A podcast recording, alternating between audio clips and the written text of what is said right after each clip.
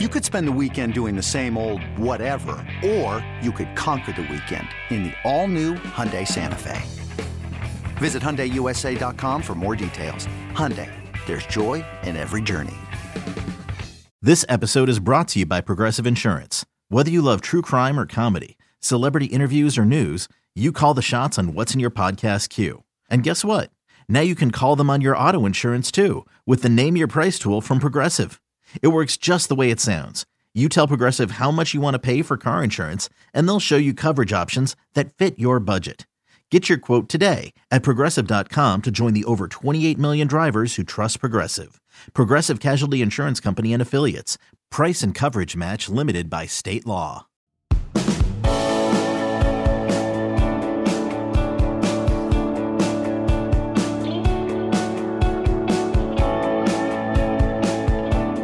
Got to be careful when they have a microscope that powerful. You give them a reason to look, they'll look until they find something. I think they're finding that out in Ann Arbor, Michigan tonight. We're jam packed high atop a bountiful, beautiful downtown Nashville, Tennessee. It's Thursday, it's October mm, 19th, the year of our Lord 2023. We're jam packed, got a lot of things to talk about tonight that I didn't know we were going to be talking about, honestly. Uh, Michigan and the NCAA, part 17. We've gone more than 15 rounds, it feels like, in this matchup now. Uh, it's, it's, by the way, it's been by far the toughest opponent on Michigan's schedule this year, as it turns out. I'm going to talk about it. If you don't know what I'm referencing, don't worry. The story broke earlier today. I've got it right here in my hand, immunity. Uh, upsets could be lurking around many a corner in college football this weekend, and I am not going to let us be caught off guard. We will not be taken by surprise. I've got sleeper contenders lurking out there. Lurking is the name of the show tonight. It's a lurk lurk special because there are some teams out there that are very much alive in some races that have been long since written off. Not just LSU. LSU is the most famous example, I think, right now, but there are some teams out there that are really in it that I don't think anyone knows about. Maybe not even half of their fan bases. In a rare move, I'm opening up the mailbag tonight. We got some late kick Q&A, got a couple of questions I want to get to, and I've got best bets to add as well. We are jam packed. Cannot wait. Lynn, Massachusetts is tuned in. Boulder, Colorado, Anniston, Alabama, Bucks County, Pennsylvania. I have uh, probably gotten about 45 minutes of sleep over the past two days. We were in New York City last night doing inside college football. Uh, Bradley, the associate, was kind enough to scrap, cobble together some B roll. Um, I know I have trust to earn back I know that I look like I am applying for a loan here. If you're listening on podcast, I just assume you not see the video. But for those of you who are seeing the video, yeah, I am I'm wearing some things that you don't normally see me wear there. Kept the white shoes though. And I just wanted you to rest assured, white t-shirt is back. No, this is not the look that we're shifting to on late kick, but it was good to work with Brent Stover, Coach Neuheisel, Brian Jones, and the guys up there. Really, really First class operation. Will do it again. Would visit again, if they'll have me, of course. And I appreciate a lot of you guys shared that and tuned in, so I appreciate that. All right, here we go. I didn't think I was leading the show off tonight by having to scan a statement from Jim Harbaugh. Then again, I didn't think I was going to lead the show talking about Michigan, period. They're playing Michigan State. They should splatter them this weekend. And yet, here we are. Breaking news earlier today, courtesy of Dan Wetzel Ross Dellinger and the folks. I never want Pate State coming out of the mouth of Dan Wetzel or Ross Dellinger. Great guys, love those dudes, but it's only a bad thing when they start talking about your program. So here we are. Sun comes up on Thursday, and by lunchtime, we got another NCAA investigation going on. And what is the NCAA investigation this time? I'm not going to read all this for you. But if, if you were busy living your life today, if you're just at work or at the park with the kids, the audacity to do that in football season. But nevertheless, your constitutional right to do so. If you were living your life, you don't know. I'm going to let you know. The NCAA, according to Wetzel and Dellinger and the boys, uh, is investigating Michigan football for allegedly, if you haven't heard the story already, what did you what do you think they did? Allegedly violating rules that prohibit teams from scouting in person future opponents.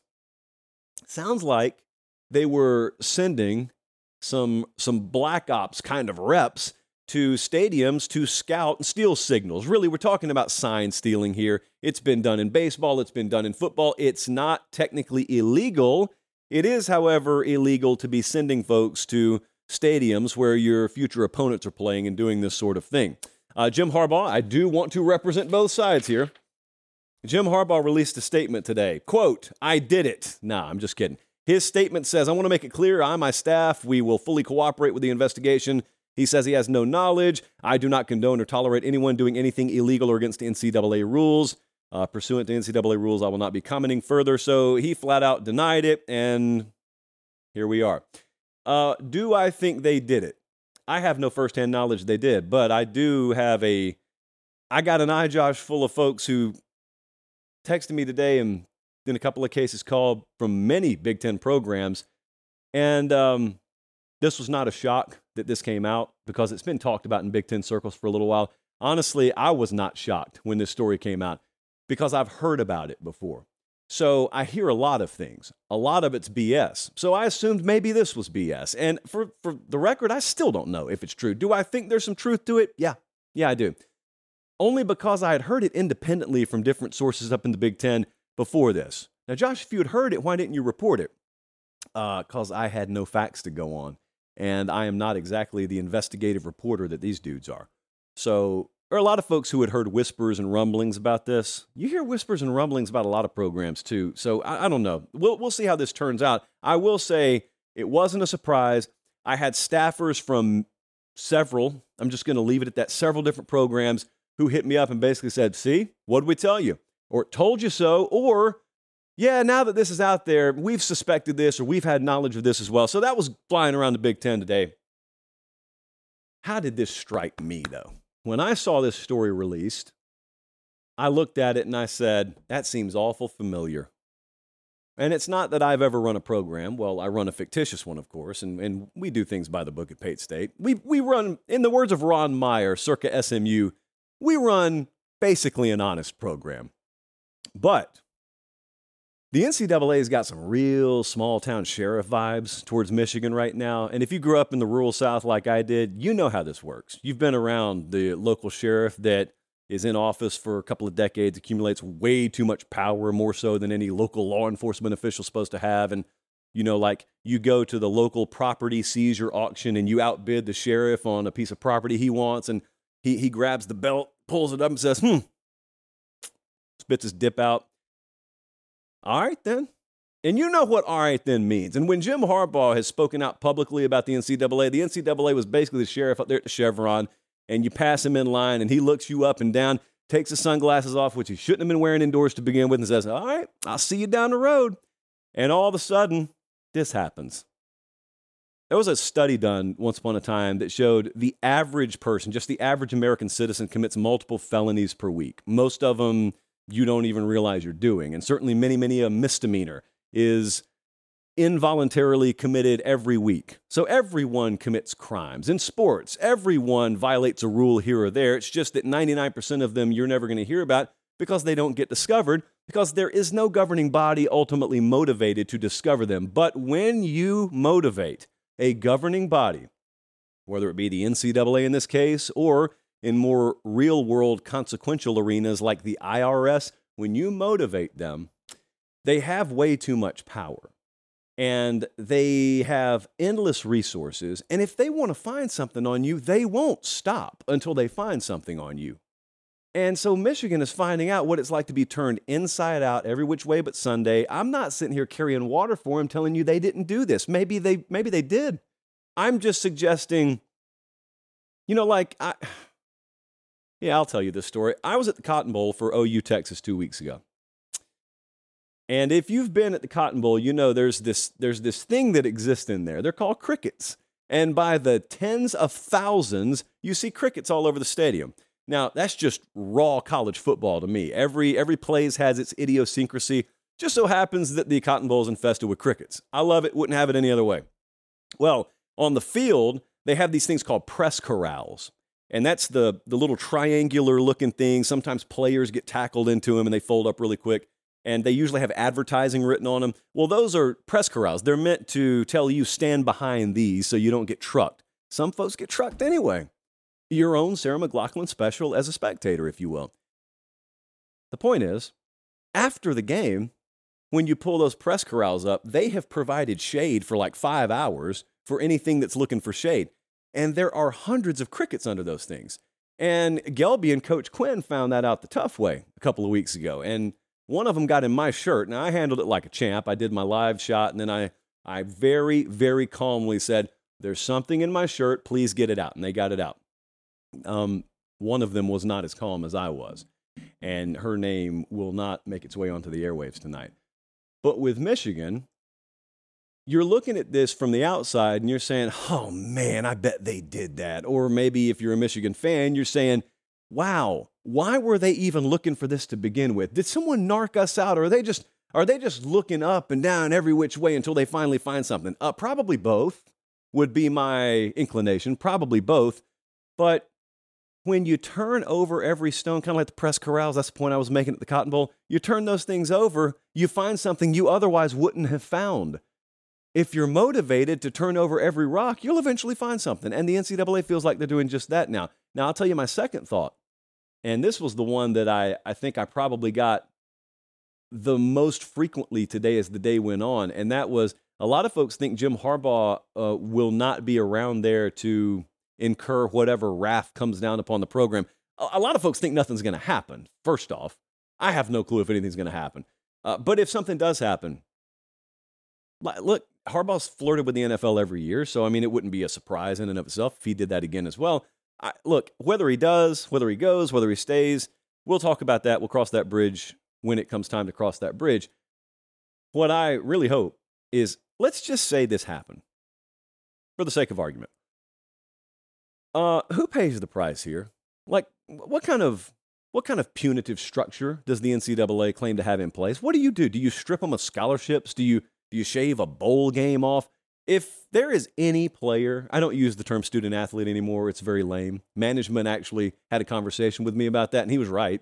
Uh, student athlete's a very stupid term. So if there's any player at Michigan that actually has to suffer one iota because of this, that's insanity. That's like Tez Walker level insanity. So that's what I'll have my eye on. Now, the other thing is distraction.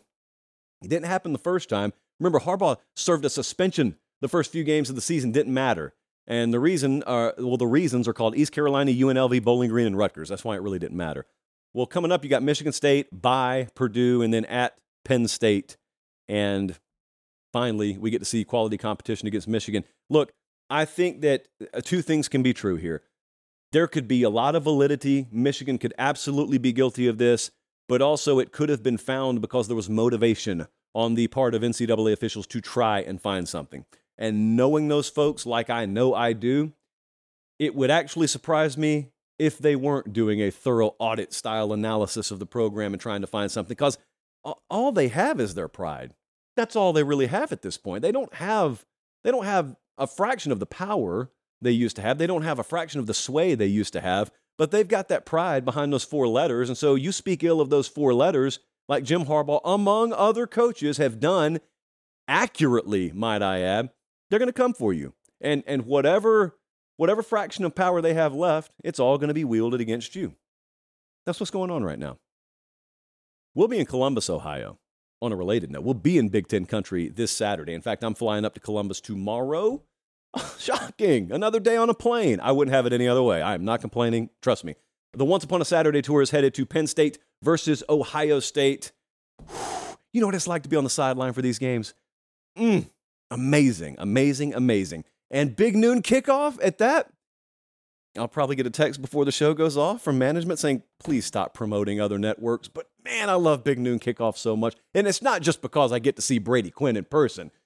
What a treat and a blessing that always is. But we do get to fly home at six o'clock Saturday night as well. That's a little added bonus. The Once Upon a Saturday Tour t shirt for this week, I have it on good authority, is about 30 or 40 units away from setting a very, very lofty benchmark. And so, Ohio State folks, especially, hey, they put us in the hype video. I strongly encourage you to check out the Ohio State hype video that the boys up there just put out about an hour or two ago. Happy to work with them on that. I'm very cooperative, like Bradley and and sometimes Jesse claims that I'm not. Colin knows the real me. I'm very cooperative. I'm, I'm happy to cooperate, and we did with Ohio State this week. The Once Upon a Saturday shirt is available at PateStateMaterial.com. We look forward to seeing all of our friends on both coaching staffs. Know a bunch of folks on both these staffs, a bunch of folks in both these programs. Looking forward to being up there this Saturday. Okay, that would not be where an upset happens because to me, if Penn State wins that game, it's not an upset. Jesse picked them outright. The spread's what, what, Jesse, four and a half right now, four and a half or three and a half right now. So very tight spread. And if you shave home field out of that, the equivalent on a neutral field would be Ohio State favored by less than a less than a field goal. So it's pretty much a pick 'em game on a neutral field. Ohio Stadium will not be neutral this Saturday, mind you. But let's push that one to the side. And if you want our preview and prediction on that game, it's on the YouTube channel right now. Wait for the live show to end, please. Where are the upsets coming this weekend? I got a sneaking suspicion that Penn State, Ohio State, marquee, main event treatment, ditto for Tennessee, Alabama. But, you know, Duke's playing Florida State this Saturday. I think you know that. You should know that if you don't already. What is the upset alert meter set at? With Florida State favored by 14 and a half, I got this one sitting at a 6. I have a little nervousness about this. Riley Leonard, the quarterback for Duke, is expected to play. It sounds very encouraging if you listen to Mike Elko up there. So, what do we have? We got a quarterback returning. We got Duke with a top 10 passing defense. And FSU, uh, sometimes these stat profiles can be misleading.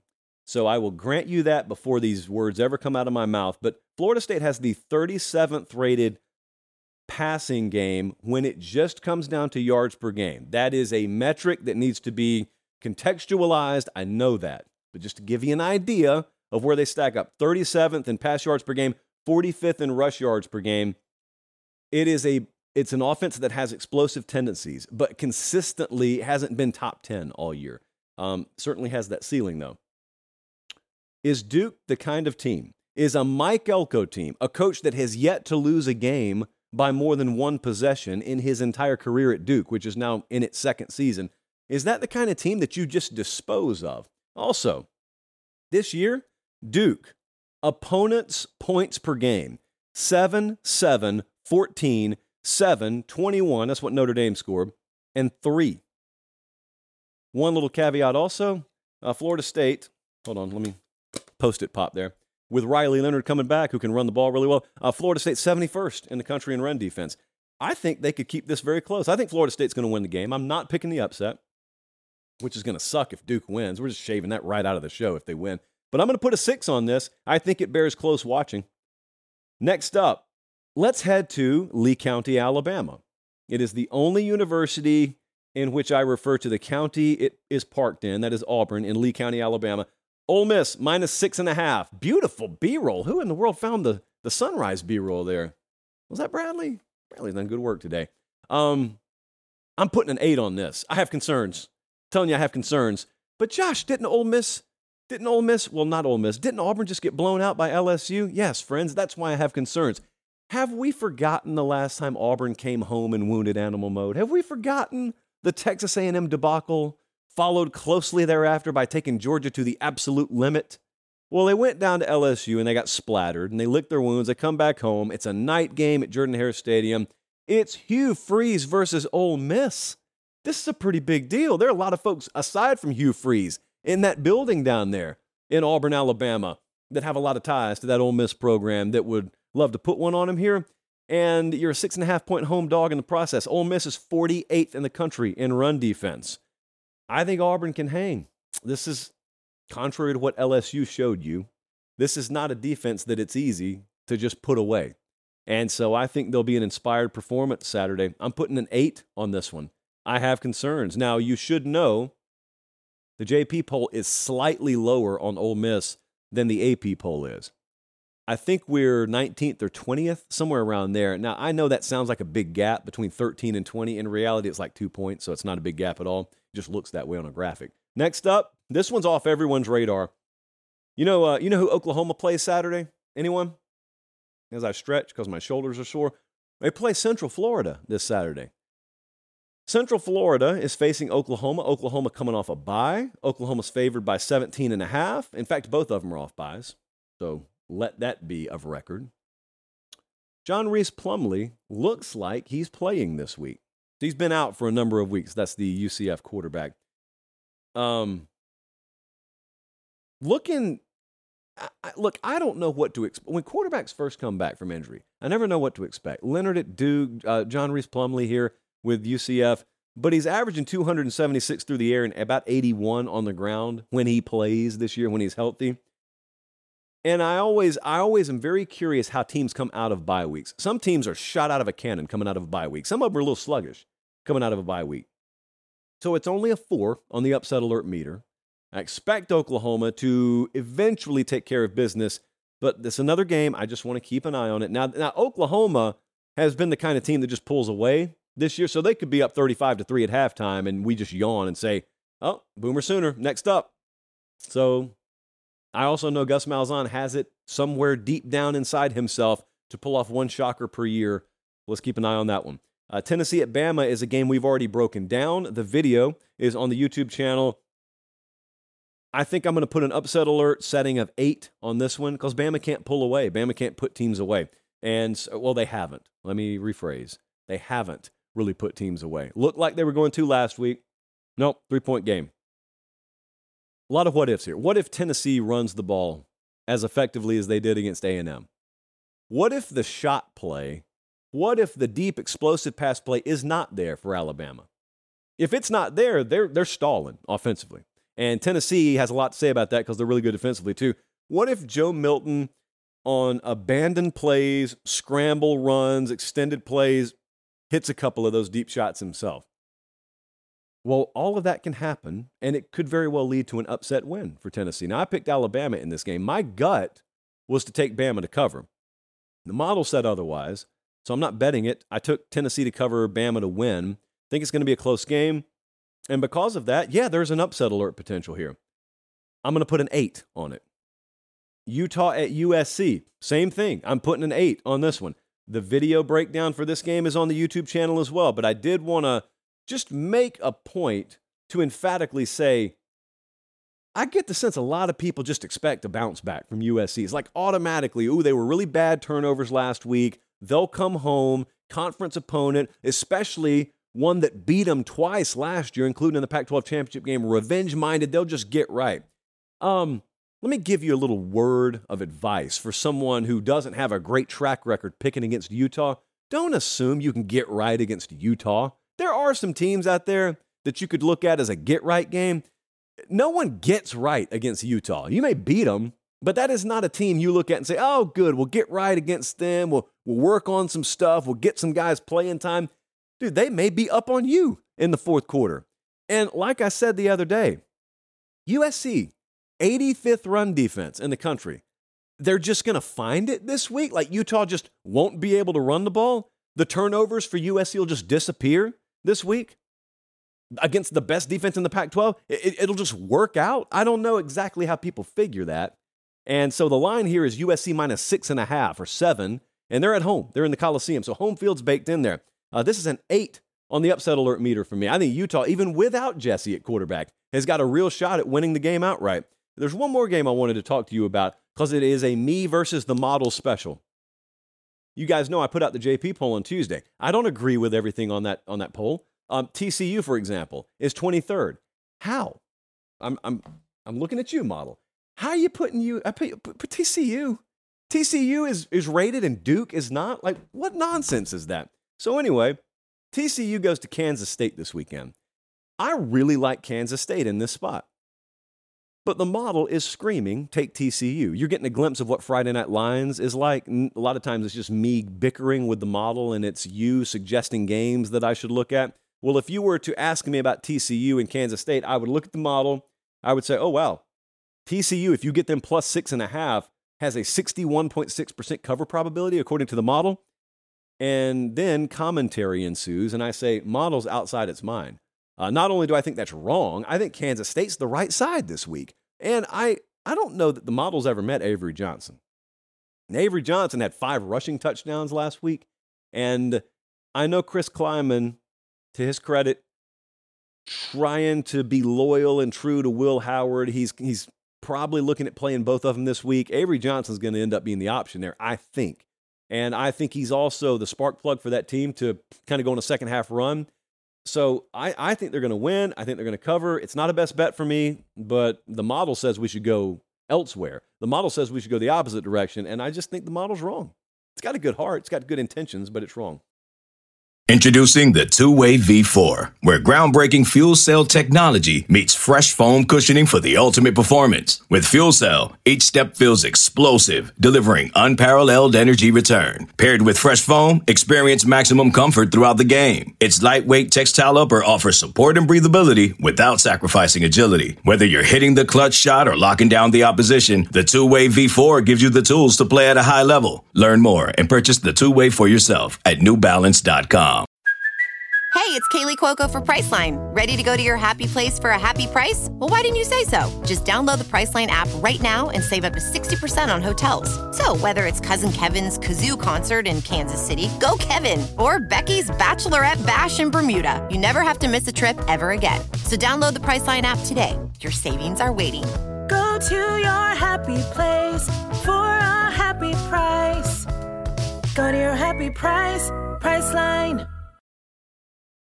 You are never wrong if you visit Academy Sports and Outdoors because they are, well, you're one stop shop for happiness. But I also want to let you know I don't think I've ever paper popped during the Academy ad read, but man, if you like money and you like college football, just pay attention for a second. You can enter for your chance to win a $10,000 Academy gift card. That is just four zeros, not five, as I said last show. A $10,000 Academy gift card plus SEC championship game tickets just by signing into the Academy app, which is free of charge. It's like subscribing to our YouTube channel, it's free. Um, in this case, you can just win a $10,000 gift card and SEC title game tickets too. The Ultimate SEC Football Sweepstakes runs 10 8 through 11 18. No purchase necessary. Odds depend on entries received.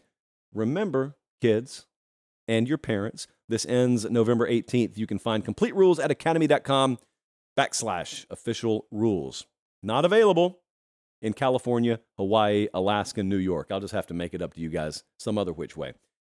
So, if you appreciate the show being free, those folks right there, Academy Sports and Outdoors, makes it free to you. Check them out. They've got everything you need for this time of year and any time of year tents, baseball gloves, hockey sticks. I don't care. They've got it. And we appreciate them, as always, for being on board. A uh, quick reminder if you are watching on YouTube, if you're listening on podcast, thank you that's what I want to remind you of. But also, I want to say subscribe to the channel or subscribe to the podcast and like the video if you haven't already, because less than a quarter of you have liked the. Oh, there come some likes. Less than a quarter of you have liked the video. I left the game out the other night, and I think we should throw it in here. And I've got several more things to get to, so this is not where we just get into game previews. I got some sleeper contenders. I got really good questions uh, from a lot of you today on Twitter. Some of them that I can't fit in the show, I may just go answer randomly later. We got some really good stuff. I'm gonna put some lip balm on, which I'm told is the proper way to say chapstick. Ah, that's good. Uh, so I think I have a game figured out here. In fact, we're about to add a best bet. In this game, we will have a best bet. You know, South Carolina plays Missouri this weekend. And I, am facing a classic conundrum, as Meemaw would call it, because on one hand, it's Cocktober, and you rarely want to go against South Carolina in Cocktober. But the problem is, it may be Cocktober because they got beat by Florida last week. So maybe the script has been flipped a little bit. South Carolina kind of seems lost at the moment. And that's a problem because Missouri just beat down Kentucky. Now, a casual walks in the room and says, Oh, that's free money then if they play each other this week in Missouri's building, mind you, it's got to be free money. That's the problem. It seems that way. Missouri minus seven seems that way. And I, I don't know, kids. I'm not so sure. But then I dive into the game, and everything that is in front of me is screaming, lay the points with Missouri. Listen to this Missouri, 16th in pass yards per game this year offensively. South Carolina is 133rd defensively in pass yards per game. I checked. You can't get any worse. We, we only got 133 teams doing this thing at the FBS level. So they couldn't be worse if they tried statistically. There's an added concern. If that's not already bad enough, Brady Cook was only average last week. That's the Missouri quarterback. He was only average.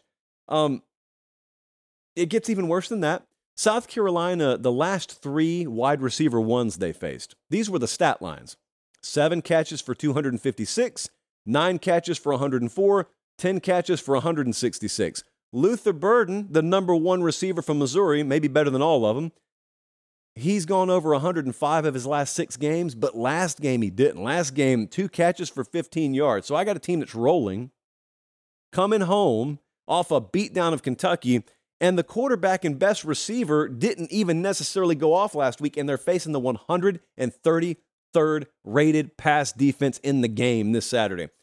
What's the path for South Carolina? I want to know. What's the path? It can't be this simple, right? Well, Spencer Rattler's the path. The quarterback's the path. Uh, Missouri's got the 73rd rated pass defense in the country, so he could find a ton of success.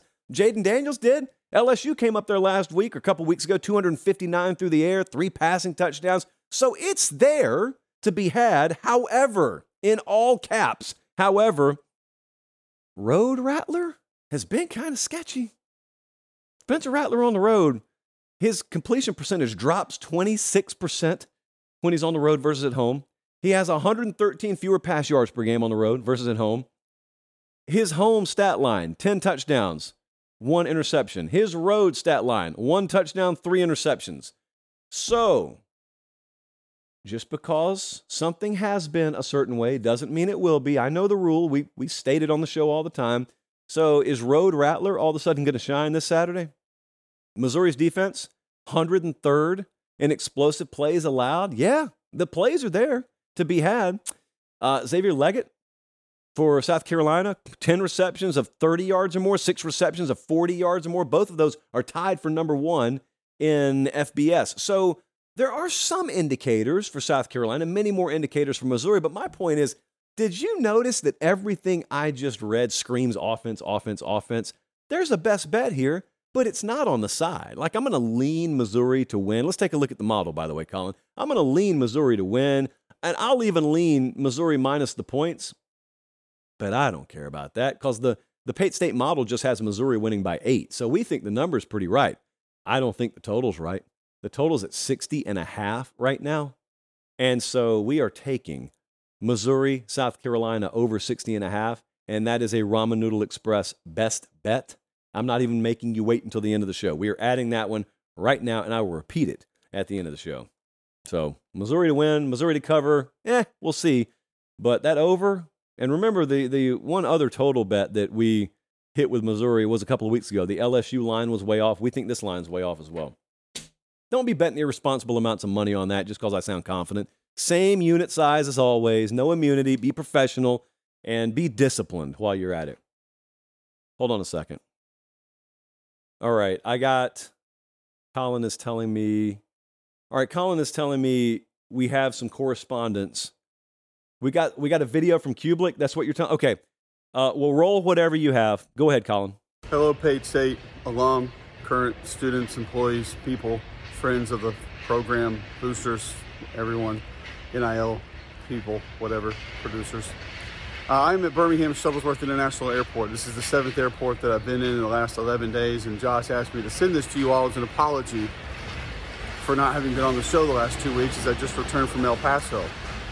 I'd like to take this time to apologize to absolutely no one for Josh not being able to figure out how to get me into the schedule and get me on the show today. And after hearing about the gross sum that other guests are getting on other shows, we have a lot to reconsider. Hopefully, we'll see you soon. Thank you and God bless.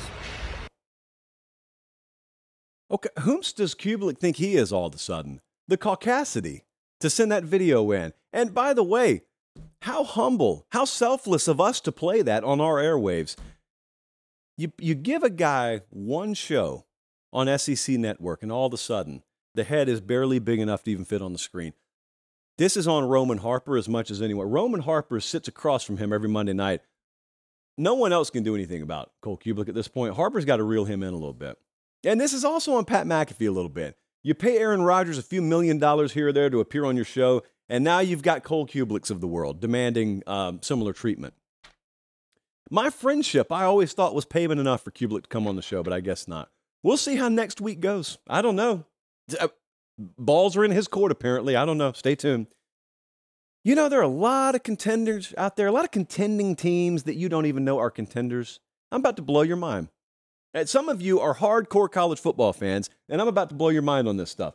th- think about the teams that you are you're having on your radar right now, and then think about the teams you've written off. Okay, Colin, here's your endpoint for the video. We got some sleeper contenders entering week eight, and some of them I don't think you're even aware of. Take the Big 12, for example. So, Oklahoma is the only undefeated team in the Big 12. But what's the assumption? The assumption is all right, Texas has got one loss to Oklahoma. So, they're a one loss Big 12 team. They'll make it back to Dallas, and we'll see them play for a conference championship. OU Texas round two, the end. Texas is one of five one loss teams in the Big 12. Do you realize what's happening out there right now? Do you realize Kansas State's got two losses? Only one of them is a conference loss. Now, they've still got to play Texas. Uh, they've got Avery Johnson heating up, maybe ready to redefine their season. That team, that Kansas State team's got real scalable potential, I think, because of what's happening at the quarterback position. Oklahoma State, guys, has one conference loss. Do you realize Oklahoma State is still in this thing? They've got OU coming in there in a few weeks. Now, you may say, oh, that sucks for them. No, it doesn't. That's how they define their season. Like, that's how they make their season. They play, aside from Oklahoma, four of the bottom five teams in the Big 12. And they're at West Virginia this week. Speaking of West Virginia, guess how many conference losses they have? Uno. They got one conference loss. And they also face four of the five bottom teams in the Big 12, and they also play Oklahoma before the season's over. And we, we only have one conference loss. Whomst am I talking about? Iowa State. Bet you didn't know that, did you? Iowa State's four and three. True enough. One of the losses is at Ohio, but we don't play in the MAC. One of the losses is to Iowa, but we don't play in the Big Ten. And good for us for hanging 13 on them hardly anyone else has. Uh, Iowa State has already beaten Oklahoma State. They've lost Oklahoma, got Oklahoma out of the way. The offense is, I'm going to say, improving to rapidly improving. And they got Texas at home, second to last week of the regular season before they go to Kansas State. So our destiny, as far as I can tell, is still in our hands. There are four teams aside from Texas in the Big 12 that are still very much alive, and no one's talking about them. And maybe we've been guilty a little bit of that on this show, but uh, no more, because that's what this Thursday has been dedicated to. In the SEC, LSU is the most glaring example to me of a team that's been written off, and you don't need to be writing them off yet. The model hadn't written them off. JP Poll's got them top 15. You can scoff at that all you want to, but they um, they're not done yet. They've got one conference loss. They kind of control their own destiny. Not completely sure how the tiebreaker thing works. If they if they beat Bama and then Bama's a one loss and LSU's a one loss. I don't know how all that works. But I will say this. Um, they played their best defensive game of the season last week, and they've got Army and then a bye, and then they round it out with Bama, Florida, and Texas A&M, three of the final four games. It's all there. It's still all there for LSU. Missouri and Florida are also right there. Missouri is a one-loss team. Missouri has Georgia right after Georgia plays Florida. Missouri is off the week that Georgia plays Florida. So it couldn't be teed up any better. And there was a program out there, I cannot remember which one it was. Jesse, help me here. There was a there was a college football show. They do a year-round thing. They don't do the off season. And there was some dude dresses kind of kind of homeless, and he said Missouri was the sleeper team in the SEC this year and nationally too I think that's what he said. We'll have stats and info and research get on that. Yeah, I know. I, I seem to recall he took a lot of flack for it, whole lot of flack. Anyway, uh, I digress. Missouri, very much alive. Florida is too. The difference is Florida has a ridiculous remaining schedule. Florida's got one conference loss, but they have, well, it's on the screen right here. Why don't I just look at that? They got Georgia coming up next weekend. Then they got Arkansas at home. And the reason I spotlight the Arkansas game is because it's sandwiched between Georgia and LSU. And they go to LSU and to Missouri back to back before finishing with Florida State. That is gross. Ugh. So technically, yeah, they are still alive. I don't know exactly how much damage they can do the rest of the way. Here's a good pop quiz for you Paper pop quiz. Trademark that term, please. Paper pop quiz. I want you to do me a favor and name the undefeated teams in the ACC. Jeopardy music. Five, four, three, two, one. Did you get Florida State? Good. Did you get North Carolina? Eh, most of you did. Good. How many of you got Duke? How many of you realize Duke is still undefeated? They play FSU this Saturday, undefeated in conference play, mind you.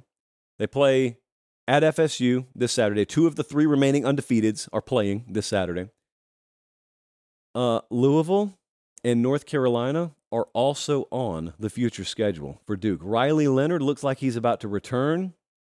Can they afford another loss, even maybe, and still make the conference championship game? I don't know. But again, Mike Elko, one of the great stats out there right now, is he is uh, one and a half seasons in at Duke and still has not lost a game by more than one possession.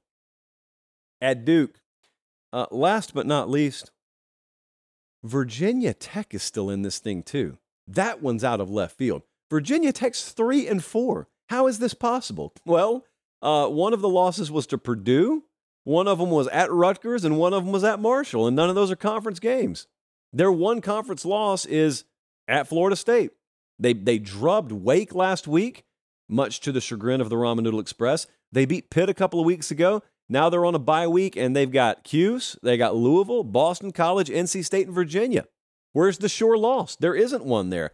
And while I'm at it, Duke or uh, Oregon State, the Duke of the West, if you will, Oregon State still only got one conference loss out in the Pac-12. They're six and one. They lost to Washington State. That's why a lot of folks wrote them off but they still have the big boys. They still play Washington. They still play Oregon. So all of these teams that people are circling, Georgia, um, Oklahoma, Florida State, rightfully so. Let's not overlook the fact that there are a ton of one loss teams right now that have been written off that should not be written off yet. There is so much football left to be played. This is week eight. We're not even close to November yet. And November is famously the longest month of the year. It's like 37 weeks long. So I'm excited to watch this because some dominoes are about to start falling, and some of the big dominoes, if and when they fall, will bring some of the second tier dominoes back into the picture. And my whole point will be they never should have been out of the picture. Let's continue. We got a good pace on tonight's show, which is good because otherwise I would fall asleep. Because, I mean, the, the, the, fine folks at Delta did as much as they could this morning, but I, I couldn't really sleep on the way home. I will take a sip from the chalice as Colin puts up a question from someone who hails from Montgomery, Alabama. We have some staff from Montgomery. Uh, Clint. Clint hit us up with, I think, one of the best questions that's been asked from me this entire year. He said, We know you choose power ratings over rankings, but if you were to do rankings, what would your metric be? Thank you, Clint. Literally the first person who's asked me this. When I put out the JP poll on Tuesday, Everyone wants to argue about it, and some people just don't understand what it is. And then there are other people who do understand what it is, but they say, well, why would you do it this way? Why don't you just rank teams? Well, if, if Texas loses to Oklahoma, but Texas is still above Oklahoma, what good does this do me? Number one, don't look at it. I'm not forcing you to. Number two, there is a purpose behind doing that. It's just future facing instead of living strictly in the rearview mirror. It's not merit based. Well, Clint's asking, okay, if you did rankings, what would you base them on? Or Put another way, if I were a playoff committee member, how would I put teams in the order I put them in? I would combine merit or results on the field and properly calibrated strength of schedule.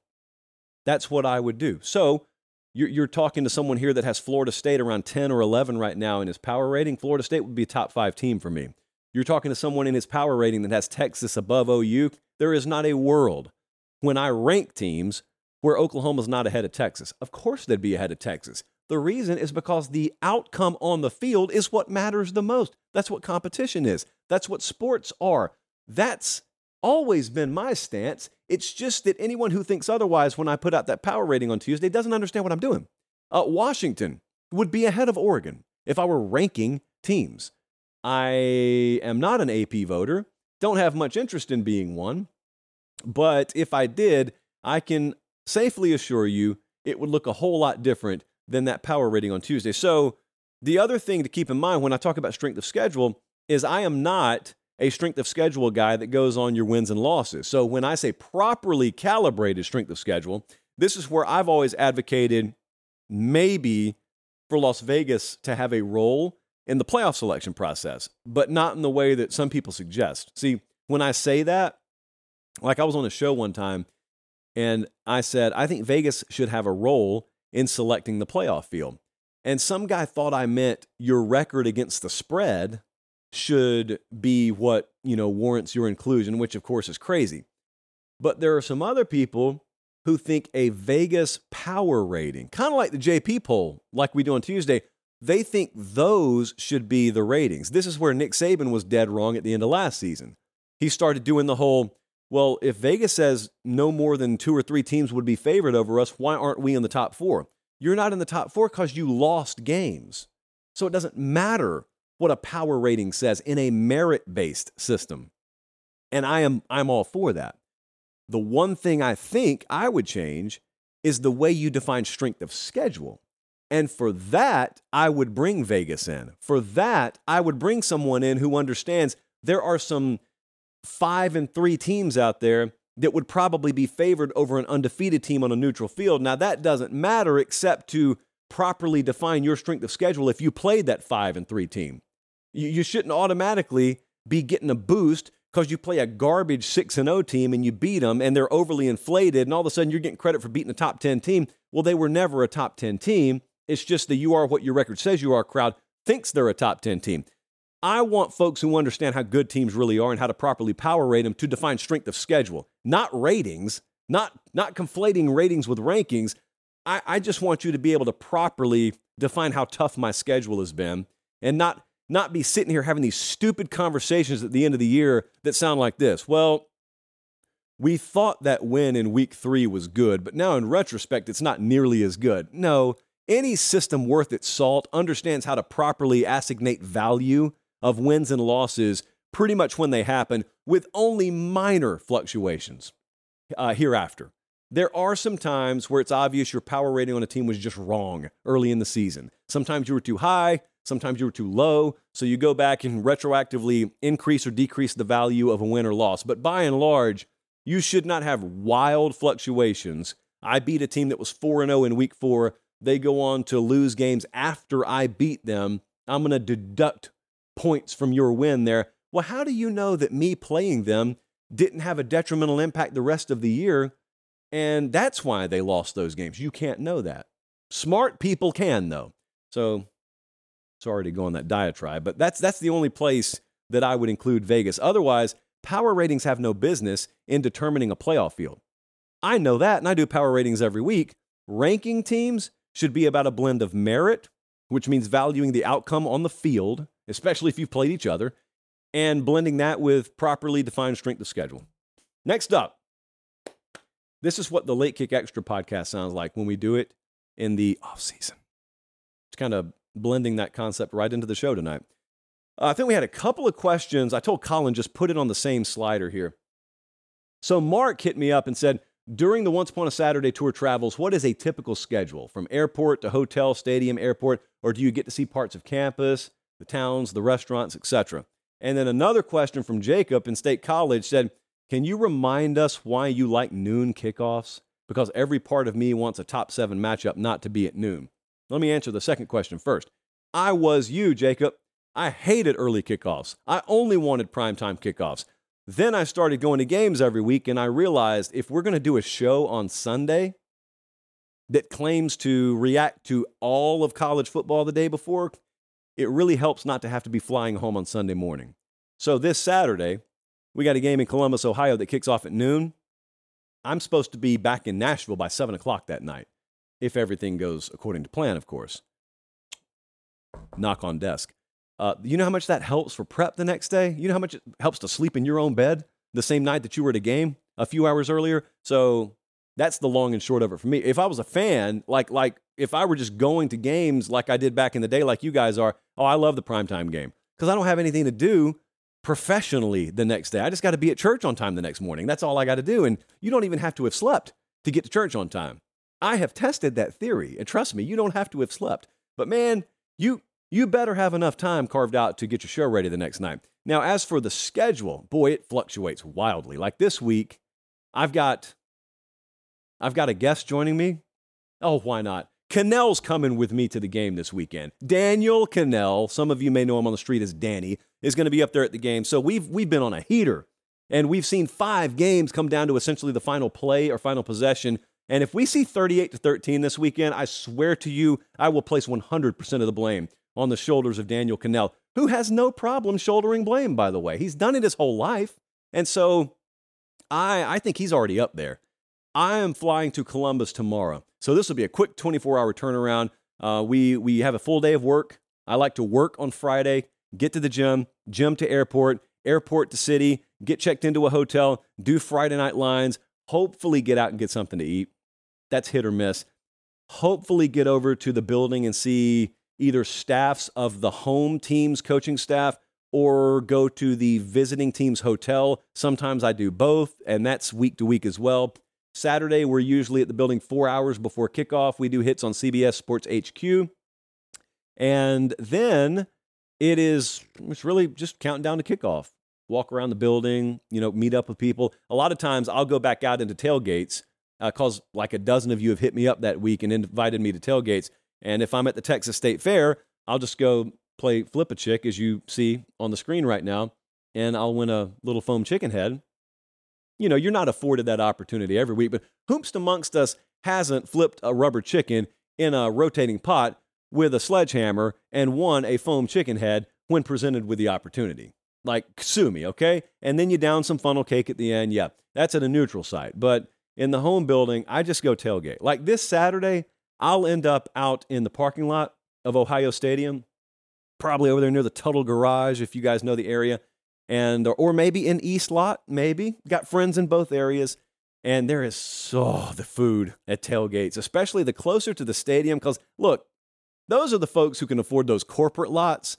And while I am not a huge proponent of the corporatization of the tailgating scene, there is one fact, and that is if you're being invited to one of those corporate area tailgates, the food is incredible. I'm not saying the food's not incredible half a mile from the stadium, but I can't get that far away because I have duties to um, attend to. So we'll we'll get out of there.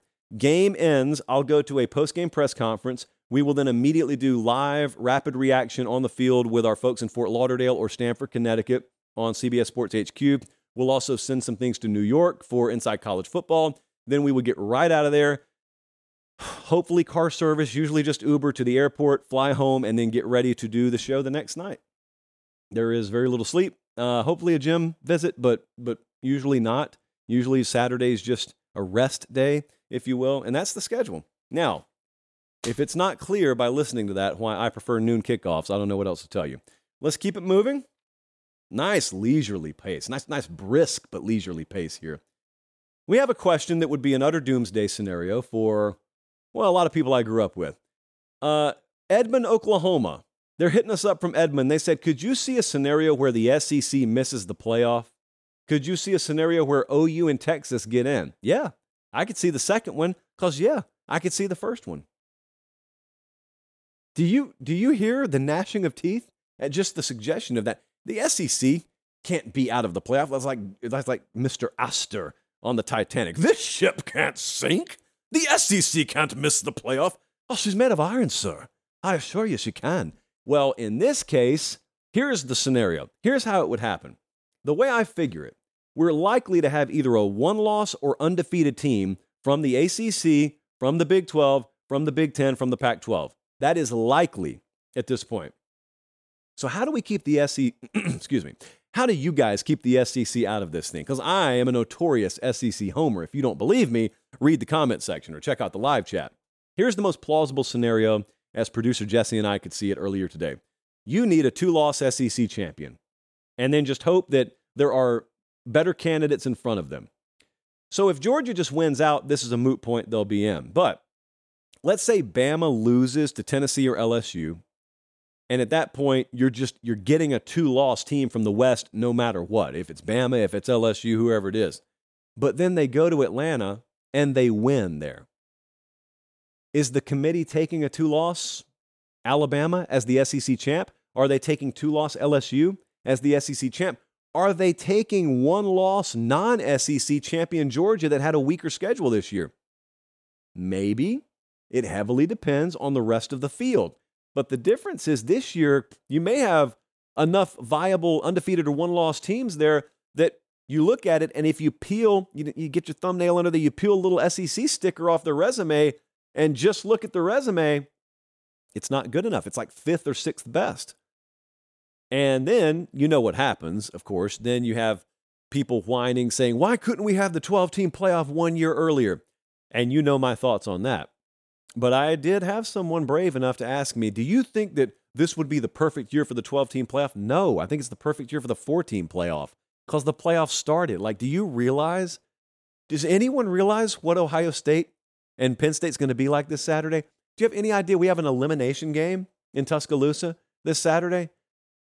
I wish I could have had you up in Seattle last week on the field to witness Oregon versus Washington. There is no world where those places and those games feel that consequential if you know it's just it's just for seeding. You know, we got a safety net down here, so if we fall, we fall. We'll get right back up. Somebody's fallen this weekend and they're not getting back up.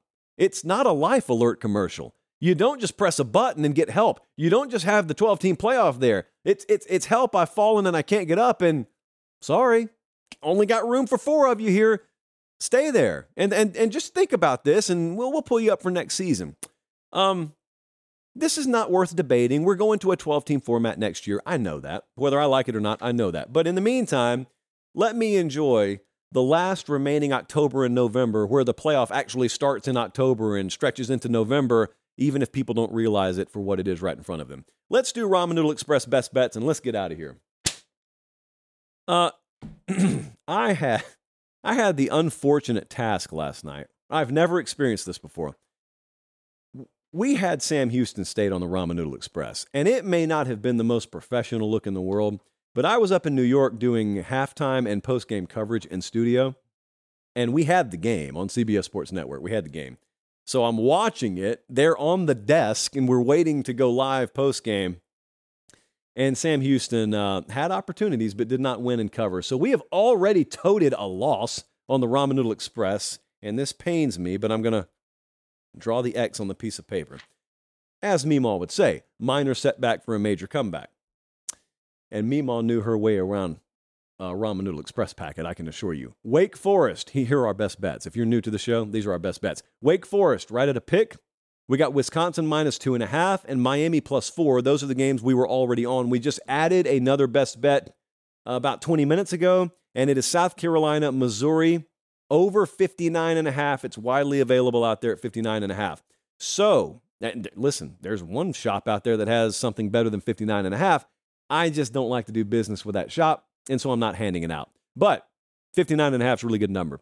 We think it's going to be well into the mid to upper 60s. So, uh, Wake, Wisconsin, Miami, South Carolina, Missouri over. Remember, and tell your family and tell your friends and tell your neighbors. Make sure you're following on Instagram at Late Kick Josh because when we get to Columbus, Ohio tomorrow night, I'll get checked into a hotel and we will go live on Instagram and Friday Night Lines is where you want to be. We are going to add several games. We'll probably add between four and six more games tomorrow night. So the Ramen Express is only five teams deep right now. We'll probably hit double digits.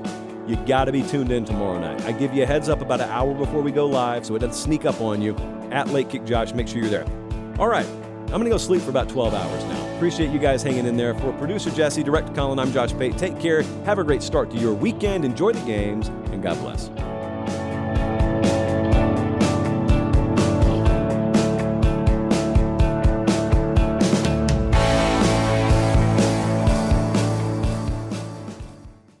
It's the UEFA Champions League on Paramount Plus.